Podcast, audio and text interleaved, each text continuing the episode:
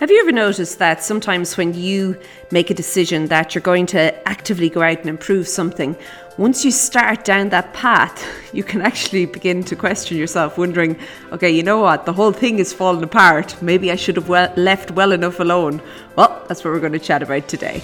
Hi there, it's Lorna here, and this is the Daily Strides podcast, the podcast for equestrians all over the world, helping you to sort out some little niggling issues with your riding and also with your mindset, as is the topic for today.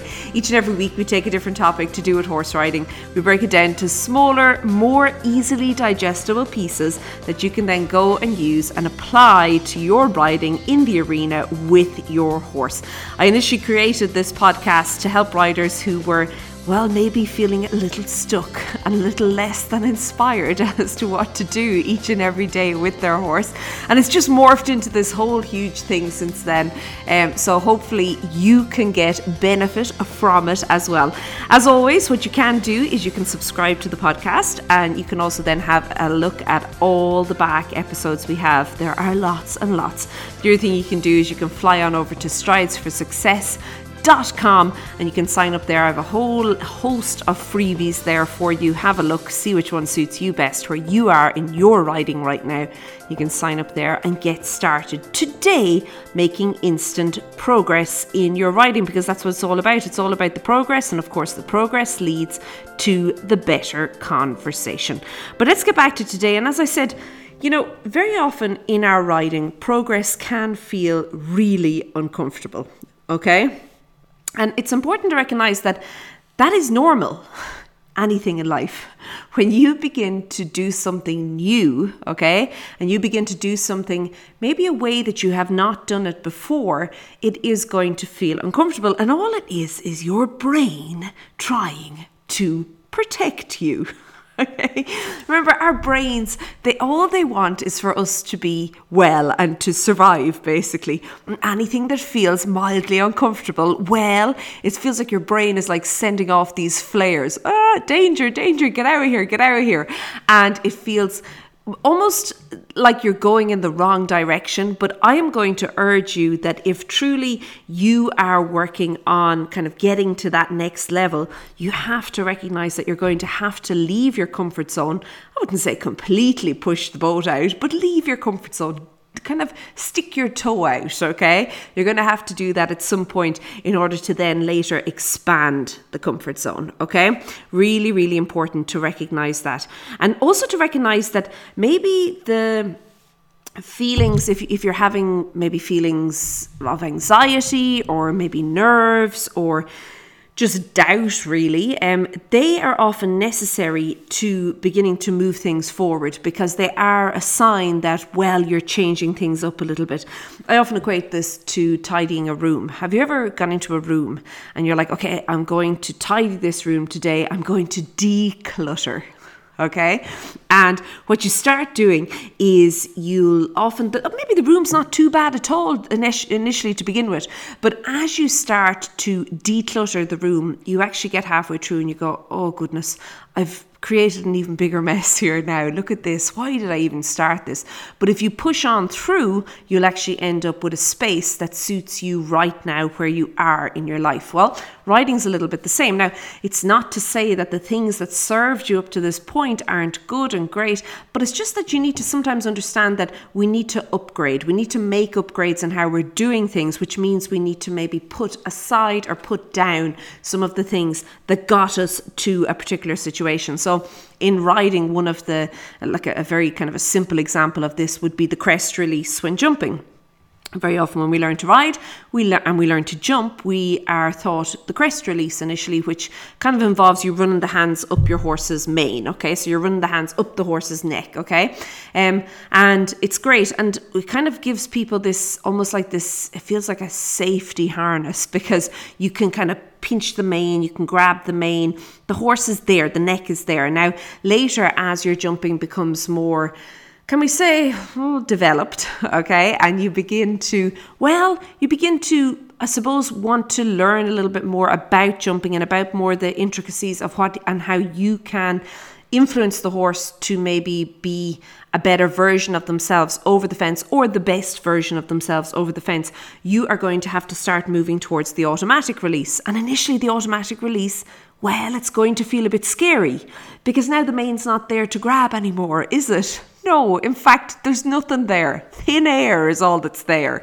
And very often it can lead riders to go, oh, no, no, no, no, I'm going back to the crest release. But by consistently pushing the comfort zone and by consistently working on the automatic release, it soon becomes the way that they um, are jumping. Does it mean the crest release was wrong? No, the crest release got them to a certain point, but it's just that things have to change. Another example of this in riding would be that when we start initially, a lot of the times we're told that our reins are basically the way we communicate to the horse that we want to slow down or stop. Now, as we then begin to refine our riding and as we, I suppose, develop more of an independent seat, develop more independent aids, we then begin to learn that, oh, hold on, it's actually not just about the reins, it's actually about my seat. And initially, it's going to feel like, hold on, this horse is not listening to me at all. My seat is having absolutely no effect on slowing this horse down or stopping this horse, and it can feel really uncomfortable. But by persisting through that, you will soon then be able to almost allow your seat to play a much bigger role in actually slowing down or stopping the horse. Now, they're very simplified, basic versions of those two examples, but hopefully you can see that there is kind of a, a general kind of a I suppose, a, a, sequence in how riding then moves forward. Okay. So you do have to make can we say room for improvement okay and what i'm going to suggest you do if you are starting to maybe somebody has suggested something to you in order to do things a little bit differently or they've suggested a different way of doing things so if we said the crest release versus the automatic release for example and you don't understand why you're thinking hold on why would I want to do that over a jump? Well, research it a little bit. I really and truly believe that if you can really understand something it makes it so much easier for your brain to basically tell your body to do that something. Otherwise, we stop ourselves and we mightn't want to. We might be saying, oh, you know, I'm trying and it won't happen. Mm.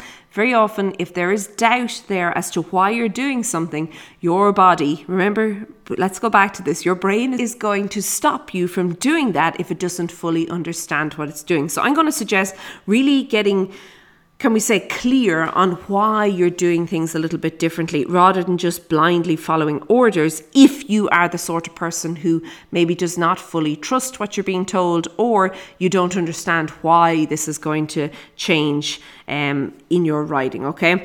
Somebody said something to me years ago, it wasn't actually to do with horse riding.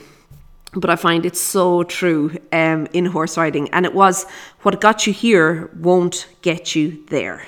Okay.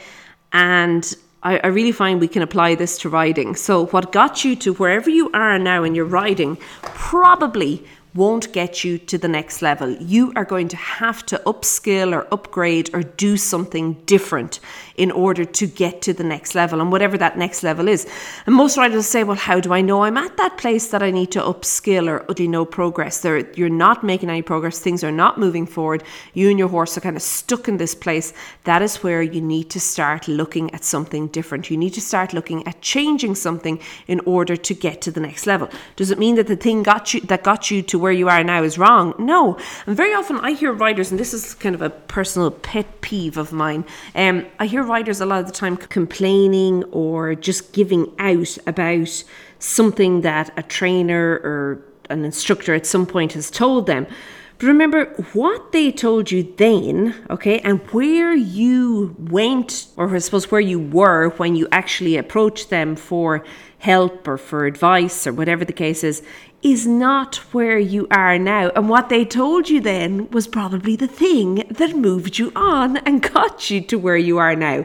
Does it still serve you? Maybe not. And it doesn't mean the thing was wrong. It just means that, well, now we need to find the next thing from where you are right now. Remember, most people won't actually reach out to a trainer or a coach or an instructor until they are really well and truly stuck. okay? Like they have to be, this is going nowhere slowly. And then they'll say, Ooh, maybe I need a bit of help here. And they'll reach out to somebody. And sometimes, like if you've ever actually gotten stuck somewhere, well, drastic action can often be needed. Now, obviously, I'm, I'm making light of this. But what I mean is, what the trainer, the coach, the instructor has told you at that point probably won't serve you where you are now because you're not at that point anymore. That advice was for that specific point in your riding. And they're not fortune tellers. They can't tell where you're going to be in six months' time. I like to try and explain to somebody that, okay, right now we're going to do this with the aim of eventually doing this, but forget about this. We need to focus on getting you out of here or getting you over this kind of hump right now in your riding. And then from there moving forward. And I just find that sometimes in, uh, riders tend to almost blame or I don't know. Yeah, it is blame um, instructors or trainers for the situation they're in, whereas they have, if they would just open their eyes and have a look, they've actually moved forward from where they were when they were with that person, and now they're at a different point in the journey, and so they need different tools or different actions or different skills in order to get to the next one. Okay? So, the long and the short of it, well, don't just go hard on yourself and say, oh, it's all falling apart, everything's falling apart.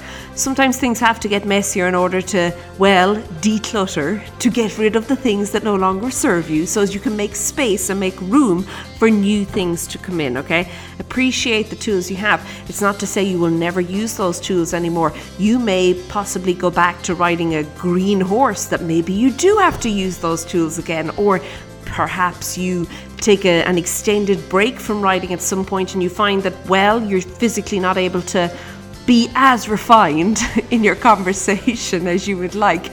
But whatever the case is, appreciate what got you to where you are now, but also appreciate the fact that perhaps you're going to need something slightly different to get you onto the next level, and that something is going to require you to feel a little bit uncomfortable as you get there and as you begin to apply it. Okay, I'm going to leave it at that for today. I hope you have an absolutely great day. Keep well, and I'll chat to you soon. Be good. Bye.